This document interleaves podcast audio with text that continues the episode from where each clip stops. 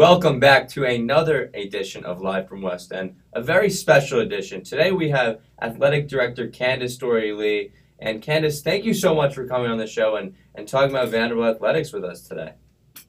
And thank y'all so much for having me. I appreciate it.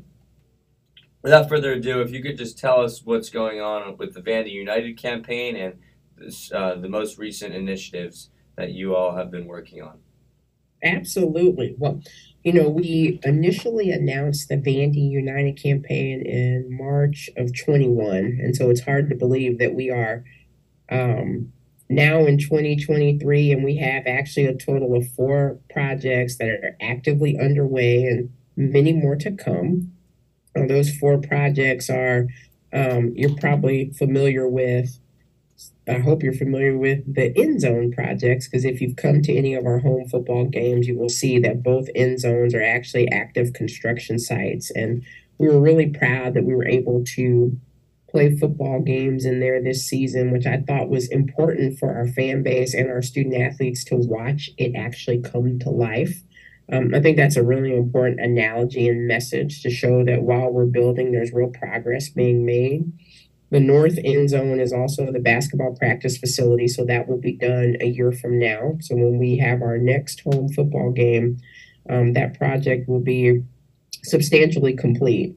There's also the south end zone currently underway, which is slated to be complete in the fall of 25 before the 25 football season, and we're on track with that. We also have the visitors locker room, the football visitors locker room, which is is located in the northwest corner of the stadium. So if you were facing the basketball practice facility, it would be to the left of it under the stands. And that will be complete uh, very soon. It's probably going to be the first project that's complete. And then we have the clubhouse renovation and practice area renovation out at Legends for our men's and women's golf team. So that's going really well. You know, we announced a $300 million goal two years ago, and then we've since said, hey, we've met our goal, and now we want to su- surpass that because we have high aspirations. And we announced that just a few months ago in conjunction with the university's broader Dare to Grow campaign. So we're calling this our Dare to Grow phase of Vandy United. And, you know, my goal is to positively impact all of our sports to improve our fan experience, to certainly first and foremost improve the student athlete experience, and just for it to be a physical representation of the fact that we value athletics. And I'm so grateful to Chancellor Diermeier for his partnership and just for everyone's support.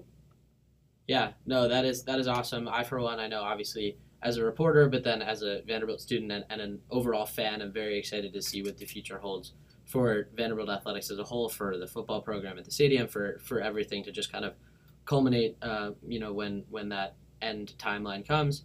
Um, and you talked about dare to grow and kind of that idea of change within athletics, and so shifting the perspective a little bit. I'm kind of curious how the emergence of these things like NIL and the transfer portal and the changing scape uh, of college athletics, like how have you kind of pivoted your recruiting and how have you know all the coaches and everyone that you work with kind of changed the way that they view the recruiting world and, and everything as, as a result of all these changes yeah, I mean, what you're mentioning is, well, first and foremost, it is such a disruptive time in college athletics. Yeah. So you've mentioned two things, right? There are even more things, but you've mentioned two yeah. examples of that in NIL and in the transfer portal. And from my perspective, we are, you know, our goal is to compete and win at the highest level. We are at the highest level in the SEC. We want to have sustainable success. And so that does require, like, we do have to pivot and be flexible enough to modernize our approach. So NIL is a part of that. And what we've done with NIL is we do have a collective. Um, we have the official collective of Vanderbilt Athletics is called Anchor Impact. And they are helping to curate a lot of the NIL experiences that our student athletes have. And, and we're fortunate a number of our student athletes are benefiting from NIL. And um, I would say that it is it is a part of the landscape now you know you you you can't ignore if you ignore it you're going to be left behind i do think that it's important for us as student athletes enter into nil partnerships that we equip them with as much information as possible so that they can make good decisions Um, we believe in NIL. You know, the ability to monetize your name, your image, and your likeness is, um, I think, it's appropriate. The thing that I eh, that is challenging is that there are no national standards around NIL. And so every school is basically beholden to their state law. And, you know, when you think about the level at which we compete, when you don't have competitive equity, um, that that is really challenging from a recruiting and a retention standpoint and a, and a competition standpoint. So we would like to ultimately see national standards and enforcement around NIL but we like that our student athletes have the opportunity to benefit from it. So I would say that that's the way we're approaching NIL. Um, as it relates to the transfer portal, we Vanderbilt in every sport will use the transfer portal to supplement our rosters across the board, and so we're we're doing that now. I think each coach has, um, you know, their own kind of spin on it, but the reality is across the board the portal does offer you an opportunity to add pieces that you might be missing in any given year um, on your roster. I think the challenging part about the transfer portal is when it's when NIL is being weaponized in the transfer portal. You know, there are lots of things that people don't talk about with the transfer portal, like the the number of student athletes that enter the portal that actually don't find a home. It's actually shockingly high. Hmm. So I worry about that as it relates to matriculation at schools. I worry about that as it relates to just academic achievement and graduation rates. So, you know, it'll be interesting. And then you add COVID in, where there was an additional year of eligibility. Yeah. And I mean, it is, you know, it's not uncommon to see a student athlete that may be 24 years old who's been at four different schools. You know, and so you wonder how, what are the implications of that long term? I am concerned about that in terms of the landscape, but at Vanderbilt, we're still going to approach athletics in a way that I think you know we can sleep at night knowing that yeah, we've leaned into some of these modern approaches, but we're still trying to create what we believe is the best holistic student athlete experience in the country. That's what we aspire to do. Absolutely. Yeah, yeah, definitely. And, and when you talk about how it can be used as a weapon and, and weaponizing NIL, how is the SEC trying to combat that that pattern? And, and I know like you look at NFL and NBA and there's a salary cap and that kind there's no there's not that narrative in college athletics because every school is its own entity and it works for the school. How, how do you work to unweaponize NIL? Well, I think one thing you got to understand, we can go down a whole road here, but when you look at professional sports, you talk about things like a salary cap or collective bargaining, or you know, there is a distinction, right? Because our student athletes are not employees.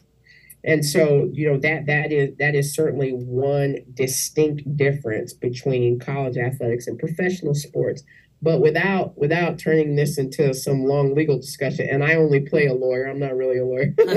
um, um, and I say that in jest, but you know, the the it is the, the challenge is that when you start to have these widespread rules that control the market, and then that creates antitrust concerns, which is actually a big part of what is challenging the landscape today. And so there are a number of, and I again, I, I, uh, I don't know all of the legal terms. What I would say is that there are certain things that the conference has the ability to do, just like there are certain things that fall under the purview of the NCAA. What we're trying to do as a conference right now, because your question was about NIL in the conference, what we're trying to do right now is raise awareness about the need for national standards.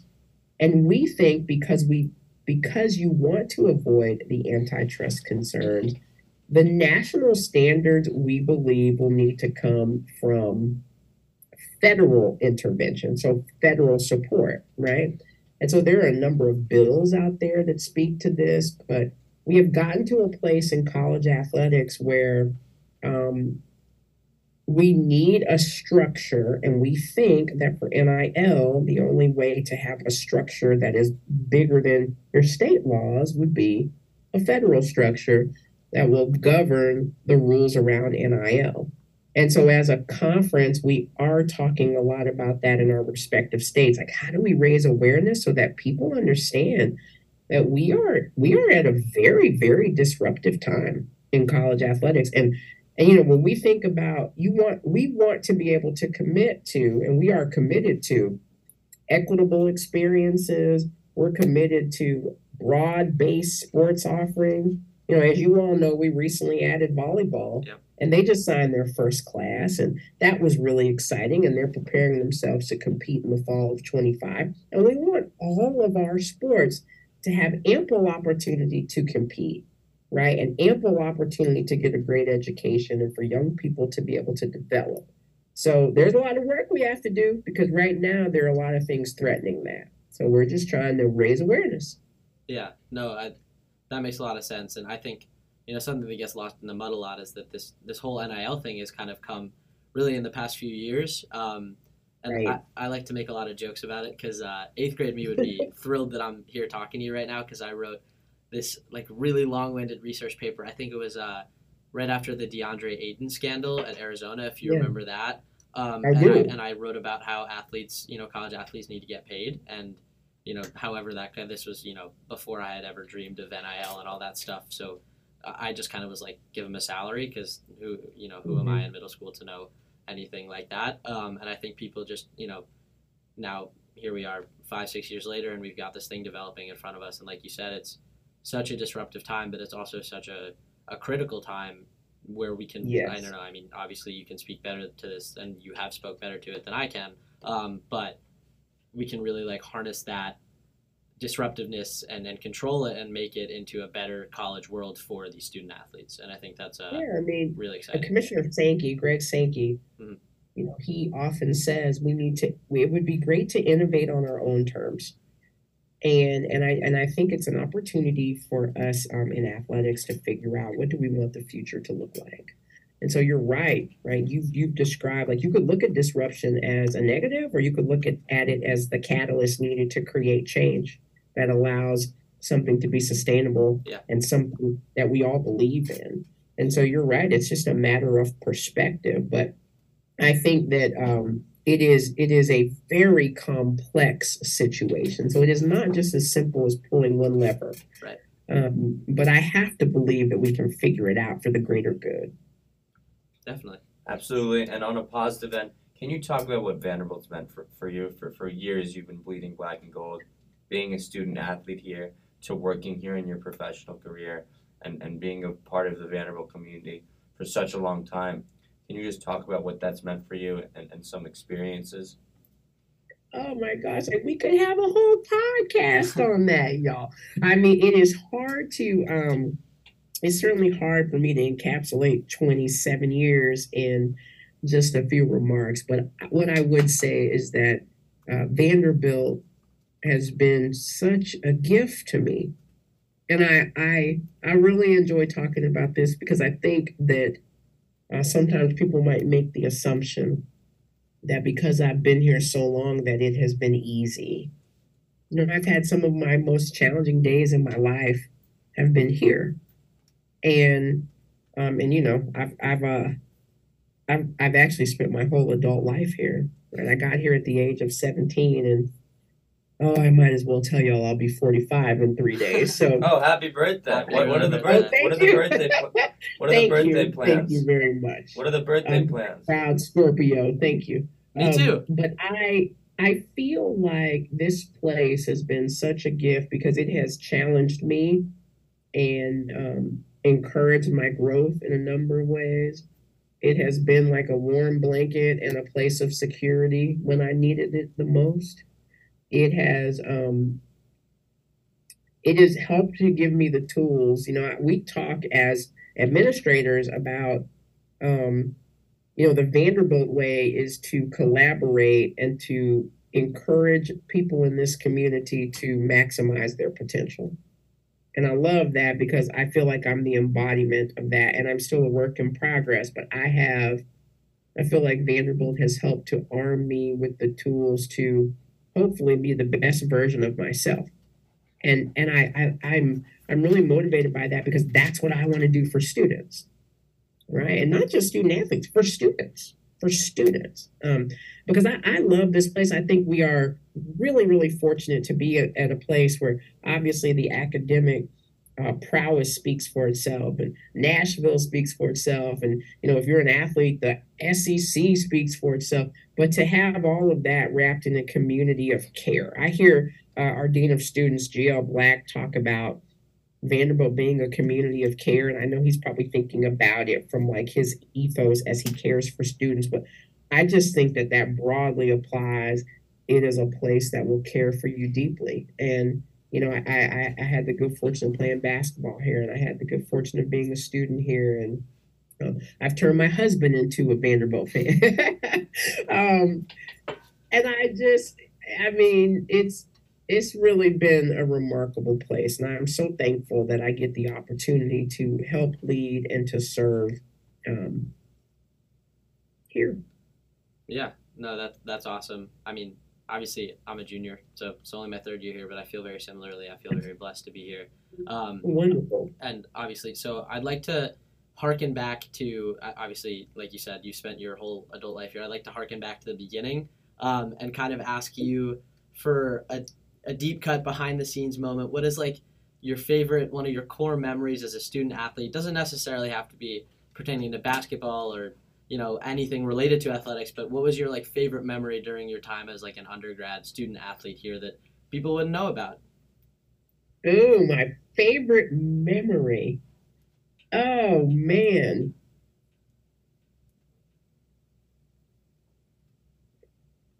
I'm usually not at a loss for words. You all know me, I'm usually not. But let's see. A favorite. I mean, um,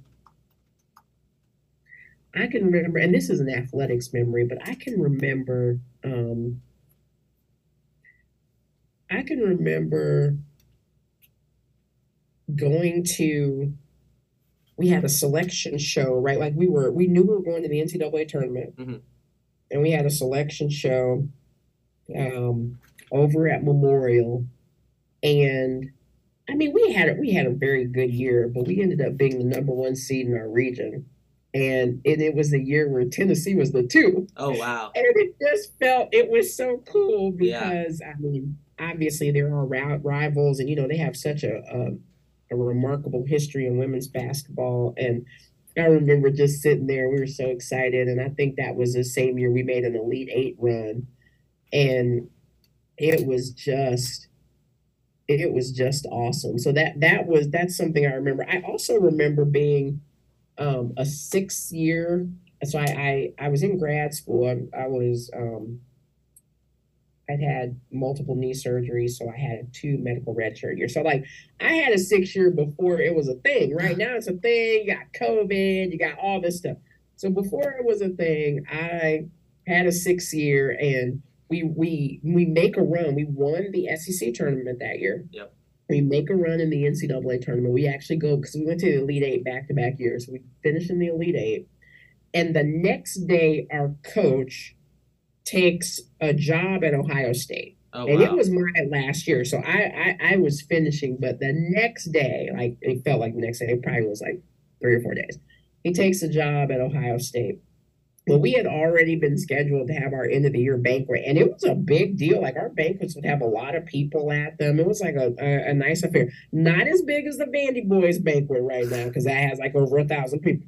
But it was at that time, right? It's like 2002. It was it was well attended. Yeah. And so they're like, uh, coach isn't here. Like, should we still do the banquet? And we're like, man, like, you know, as seniors, and me, I was like a super, super senior. It's like, we, we kind of deserve to be celebrated. And they're like, Candice, I mean, will you be the MC? Because, like, if you'll be the MC, we'll do it. So I, I remember, I mean, I kind of told like three jokes and they were funny. Like, well, maybe people indulged me, but they laughed. And I remember being the MC and we just That's awesome. celebrated each other. And I, I know that, um, I look back on that now, it was a magical night because, you know, just an opportunity to celebrate with your team. And, um, and at that time, I thought I was leaving. You know, I did. I had no idea that I would that I would get to continue in any capacity. And I just remember being fully present that night and just having a wonderful time. That's awesome. That uh, maybe maybe you should uh MC the Vandy Boys banquet then. Yeah, no, I absolutely should not. Um, that was not like a, a shameless plug because I I would not be a good MC. I would support it. I would support it. Candice, I thank, appreciate that. thank you so much for coming on the show. Before you leave, if you could just maybe think of one or two moments where where you maybe had a, a realization and you stopped by and said, "Wow, this." I'm an athletic director of an SEC school, kind of an epiphany moment of you realizing of, of how big big of a role you have in a Vanderbilt community and more importantly in the SEC community. one or two moments. I will tell y'all a funny story that I remember. So I I got the job and I was sitting at my desk. I mean, this is probably the second day, second or third day. And you know, I had been the deputy AD for for um well since 2016. So at that time I had been the deputy AD for four years. So I just switched into this to the vice chancellor role, an AD role. And I remember that, you know, well, let me back up. When you're the deputy AD or, you know, when you're part of the senior staff, you know, you can make recommendations or you can make suggestions, but you do not make the decision, right? Like the athletic director is the leader. And, you know, I had gotten pretty good at making recommendations now. They whether whether, you know, David Williams took it or Malcolm Turner took it, I had gotten pretty good at that. I remember sitting at my desk, literally, I'm the athletic director now, and I was thinking, I can't remember what it was, but I was like, man, somebody ought to do something about that.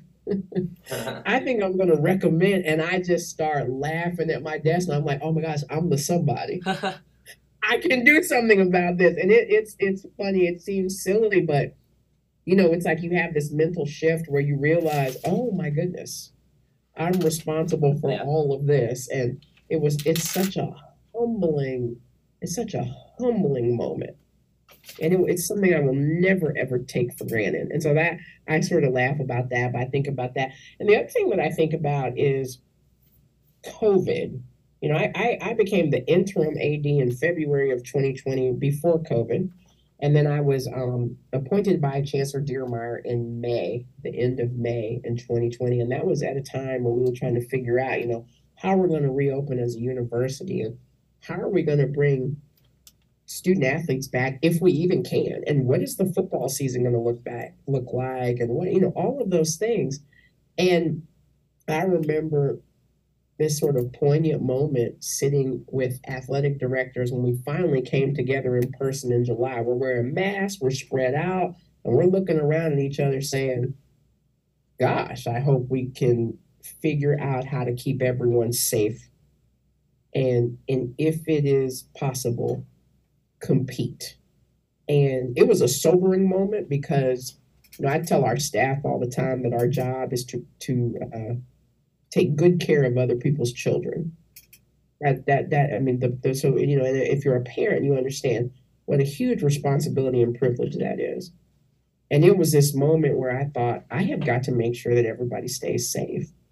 And this is what comes with the territory when you're the athletic director and I um we looked around each other and I thought, you know, there's no other place I would want to be doing this. And there's no other league I'd want to be doing it in because Greg Sankey is a remarkable leader and getting to watch him work during that time, I still reflect on the lessons that I learned. Um, one of those being you don't make a decision before you have to and that was an approach that we took every day through COVID. And I learned that from Greg Sankey. I learned that from Chancellor Diermeier, who I thought was remarkable in how he led us through the pandemic. And, you know, it's just uh it's it is a privilege to be able to have you, you what you hope is a positive impact. Um, it's a lot, right? It's a big responsibility, and I, I try I keep it in its proper place, but um, even on the really, really, really hard days, and there are some, I'm so happy to be at Vanderbilt. Absolutely, and, and thank you so much, more importantly, for the time and giving us such remarkable and invaluable lessons and experiences that you've had at Vanderbilt. And we really appreciate you coming on to, to talk about your experiences as athletic director of Vanderbilt. Thank you so much. I appreciate it. Y'all are very kind. I may have to just talk to y'all if I need just some uplifting. I might just have to call y'all because y'all are just very kind. But thank you so much. I appreciate your support. Happy to spend the time. Thank So- you. Come back great. anytime. Thank you and anchor down. I will. I will. Y'all have a good day. Thank you. Thank you. Wow, Aiden, I don't know what you have to say, but it was awesome to have Candice on the show and, and talk about everything about her experiences and, and what it's like being the athletic director of Vanderbilt. Yeah, that was incredible. That was my first time like actually having a conversation with her. Amazing. Like could not say enough good things. That was I mean, she's so well spoken. She's clearly got such an incredible image for the future of, of athletics and I'm excited to see, you know, I, I don't think I'll be here for the completion of all these projects and I, obviously you definitely won't. But Yeah. I'm excited to, you know, come back in the future for homecomings and watch football games and watch basketball games and, you know, see all these amazing things come to fruition. Um, Yeah. so shout out, shout out to our fearless athletic director, Candice Sorley. And before we preview the basketball season and or, or the first game for the men and women, I just want to quickly talk about how important and monumental it is to have representation uh, like like Candice. Candice was telling me in her interview yesterday. She's the first she's the first black SEC athletic director ever. She's the first black woman in the SEC that's an athletic director ever. First woman for Vanderbilt as an athletic director ever. And she found that her paving the way just gives so much room for the inspiration. In the future, she looks at 2017, Virginia's athletic director, and she always talks about her biggest mission is just for the students to really be ingrained in the community, have a great experience at Vanderbilt, and to also get a Vanderbilt experience. You know, being a Vanderbilt student athlete is not an easy thing. It's not like at these state schools where you're not necessarily glorified for No, being you're a student athlete. incredible athletic sta- or Yeah. academic standard, and then you're also not given, you know, that pedestal that the players at other schools are. Like I've got friends in Florida that say Colin Cas- Castleton is like the king of the world, and he like basically gets carried around campus on like a, a throne. Um, Right. It's just not like that here. And, and I think it teaches you a lot of great skills, and I think Candice is, is a great leader for that. And, and we have nothing but great things to say. She's made six head coaching hires at Vanderbilt. I know she brought Althea Thomas, Clark Lea, Shea Ralph, Shea Ralph, um, Stack was not her hire, right? Tsoubanos, the new tennis coach, and I Right. forgot the sixth. I mean, she's she's incredible. Yeah. Can't, you can't say enough good things. Um, you want to transfer to basketball? Yeah, let, us talk about let's talk about women's basketball. Let's let's stay positive. I know there was there's a lot of injuries last season. Really, really strong start on Monday against Kennesaw State. really strong. I mean, they beat the brakes off of them, and it's one of those things that the final score doesn't even do it justice because they had their subs in the entire fourth quarter. So Kennesaw State kind of put up a few more respectable points, I guess. But I mean, Vanderbilt dominated them, and you see what it looks like now that they've got some of their stars healthy. Obviously, you lose Kaja Harbison, you lose Marnelle Garraud, two leading scorers from last season is, is kind of unfortunate. But at the same time, you bring back Jordyn Cambridge and Iyana Moore, who were the two best players on the team two years ago. Iyana Moore is now a junior. You expect her to make that jump. Cambridge is in her fifth year. She's expected to make that jump. She talked about how excited she is to be back on the court. She's had multiple seasons of her college career taken off from injury. Um, this is not the first time that she suffered surgery or suffered an injury and had to go through surgery. She had 11 points. She made her only three point attempt, two rebounds, seven assists, five steals. Back to Jordyn Cambridge type thing. She is a, a ball hawking Yeah. guard, if you will. Um, and it was good to see, you know, like a, a full roster of players. I'm I'm looking at it now. It looks like we've got 12, 12 athletes on this team, which is four more than we had last season. And maybe that doesn't seem like that much to the average listener. But if You you, just have depth. if you just watch that depth last season, and especially with some of like the freshmen who weren't as experienced, like they needed that time.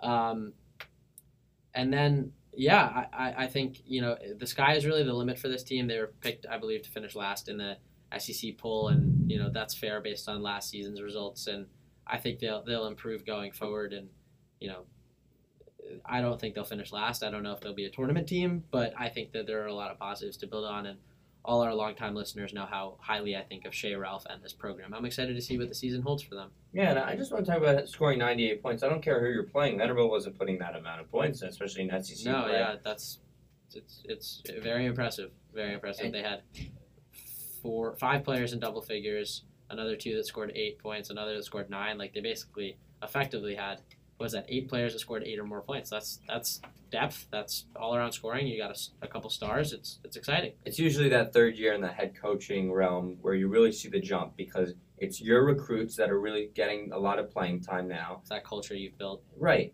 That's why we saw. Sorry to get negative, and this will help us when we talk about men's basketball very soon. This is what we thought with football, right? It was Clark Lea's third year. This is when the tide You're to turn. Yeah. You're ready to be in the in the bowl. Shea Ralph and this women's team, I promise you, will be better than last season. Just because the, the, the injuries way less, and, and you have more depth before the season, and that just helps you. And really assuring win. They they next will play. Um, they play tonight against I think it's UT Martin. And yes, it is UT Martin. They play on the road against UT Martin. in Martin, Tennessee. So um, hopefully Vanderbilt gets back in the win column or continues to be in the win column. And women's basketball will be really exciting to watch moving forward. A lot of home games coming up.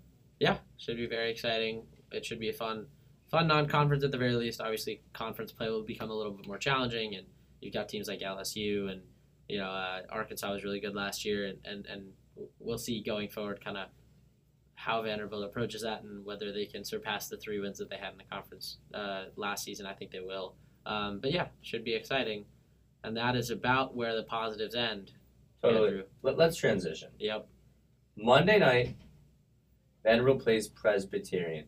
Presbyterian last season was ranked not 300th, not 301, not 302. They were around, I think it was 315. They're ranked 315 in the KenPom, They were 5 and 26 and 1 and 17 in the Big South. which is not, by the way, It's a not, top conference. it's not even the MAC. It's it's it's It's they were effectively one of the worst teams in Division One. sure, yeah. It's like losing to an FCS school. Yes, Vanderbilt looked to blow past their easy non-conference slate. Uh, let's just give everyone context. Last year, Vanderbilt does not get a bid in the NCAA tournament because you look at losses like Grambling State and Southern Miss and say, "Wow, if you win those games, the season will look a lot different." And the And- worst part about those games is that those teams actually were both good. Grambling State made the tournament. Southern Miss was on uh, the bubble. They made the Final Four of the NIT. And so Vanderbilt said, "All right, you know what? We're going to take a step back. We'll play a really easy team." And what do they do? They lose, and they lose to a team. It's their worst loss, technically, according to KenPom, since 1999. The class of 2024 was born in 01 no tour, so before and 02. So before anyone on the team was born, was the last time Vanderbilt lost this bad. So let's talk about the actual game, right? You look at the statistics, and it's just it's just putrid. Eight from 33 from the three, 19 of 58 from the field. And you really see Ezra, or you really see Tyrin Lawrence's injury showing why the offense wasn't flowing. Yeah, I think he was definitely missed, and I think that it's easy to kind of blame missing him, uh, blame this loss on missing him. At the same time, Tyrin Lawrence should not be the difference maker. They still should have won this game. You saw Evan Taylor go three for eleven from three point range. You saw Ezra Manjon only play nineteen min- or uh, twenty four minutes, uh, twenty of which were in the second half. Only four in the first half because of foul trouble. Um, Colin Smith went one for eight. Paul Lewis struggled in the second half generally just a, a really poor all around offensive performance. I thought defensively in the first half they were fine. Second half they kind of crumbled when they allowed that 11 0 run. Um, really just all around no individual performances stuck out. They missed the gravity that Tyrin Lawrence holds within this offense. Um, and it, it just it's concerning because you don't know how long Tyrin Lawrence is going to be out because I feel like they've been pretty mum on that front. Uh, we haven't heard much. We just know he was on a boot outside of Commons on Monday night or Yeah. Monday during the day. Yeah, um, and he was announced out before the game. I think, you know, if Ezra doesn't pick up those fouls, maybe it's a different game. But, Uh, you know, you can make these kind of comments about Alabama if you lose to Alabama by six, and you're like, all right, well, if they had done one or two things, you know, it's a moral. This is so far removed from anything close to a moral victory. It's almost the exact opposite. It's like an unethical loss. I, I don't know how to describe it. it it's it's horrific. Let's talk about Michigan State Monday night. Oh boy, Or two, it was, it was November 6th. So, yeah, yeah, Monday night. Monday night. They, they lost to James Madison 79 to 76, and the whole college basketball world was going nuts.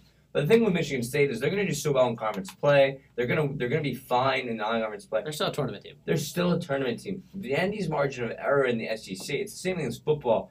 is, is so There's thin. no room for this is error. maybe the, uh, the the most competitive the SEC has been since we've been here at Vanderbilt. I would argue, really good teams. Yeah. and, and- and I'm I'm just really concerned with. Look, I'm not in the locker room. I have no idea, but how can you not lose a locker room after a loss like this? I don't think you lose a locker room immediately. I- think that generally you're pretty concerned um, on just the overall game that, that Jerry Stackhouse coached. I thought there were some questionable decisions.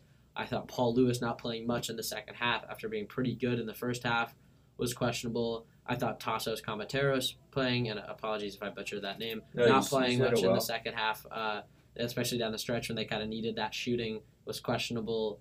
Um, it, it, to me, it kind of screamed a game that Jerry Stackhouse thought they were going to win, and then they just Well, never he said in his press conference, "Yeah, the non-conference games. I can't wait to get these young guys getting reps and all of that." You have to start winning before you put the young guys in. It's not that type of team like a Michigan or, or back in the day or, or any of these like Big Ten power schools or even like Kentucky where you know for sure you're going to win.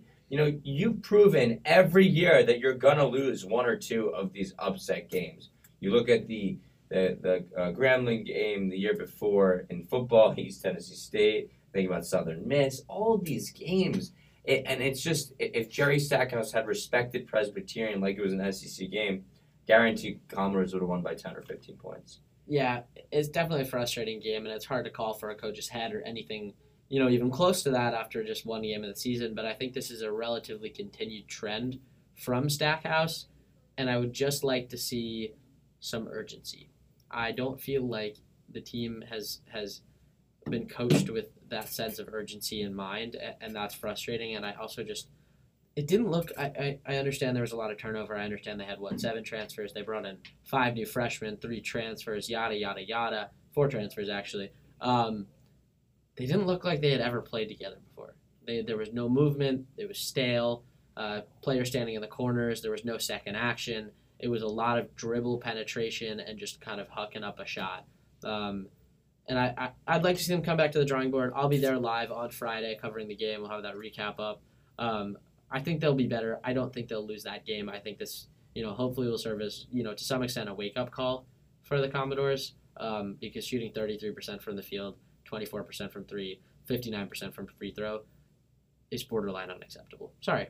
Not No, it borderline. is, it It's- is it's unacceptable. Absolutely. So we're going to move on. Vanderbilt has, again, really easy slate. You can win the next five or six games easily. Yeah, 100, they should. Um, you're playing home against USC Upstate. I've never even heard of this team. I think the women played them last year.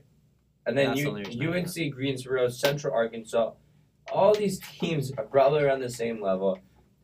NC State, okay, mid, middle team team in their from last year. Yeah, but, but that's the type of game Vanderbilt's got to go in and win. Yeah, and then BYU or Arizona State. But I look at Boston College. I look at Texas Tech. These are average teams in their conferences.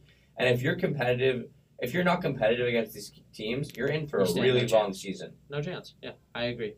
Um, I I think they'll be competitive. I still have not as much optimism as I had in our season preview, and not as much optimism as I had in the booth last week, uh, or, or whenever it was on Monday. Um, but I'm still optimistic. I think they had some good shots that just didn't fall. I think the shots start falling a little bit. I think they get into rhythm, um, and, and I think it'll be overall okay. I- do too, but but I, I promise that this game will be biting Oh, in the yeah. rear end come March. No, there's no doubt about that. I think like there's there's no getting around that this is going to tank their net, and they're going to have to really compensate for it. Like I don't know, whatever razor thin margin of error there was has been sliced in half effectively. And it's not like Presbyterian's a team that's just gonna win win much more than they did last year. No, season. it's not going to be like oh well, because for us last year it was oh Grambling made the tournament. Uh, oh Southern Miss won their like won their conference regular season. It's not like that. This is a team that went five and twenty seven last year, one and seventeen in conference, and then they lost their top two scorers. I bet Vanderbilt paid this team to play us. Probably. It's one of those teams because Vanderbilt These seeked- are all probably teams that Vanderbilt Yeah, to play. Vanderbilt seeked a non comp an easier non conference slate, and the way to do that is you pay these these smaller schools that need the money for the athletics programs. yeah, we'll see. Hopefully, it lights a fire up under them. Really exciting to have Candice speak to us, and then we got a little negative with basketball, but always fun being in the podcast room with Aiden. And thank you all so much for listening. Have a good week, everyone.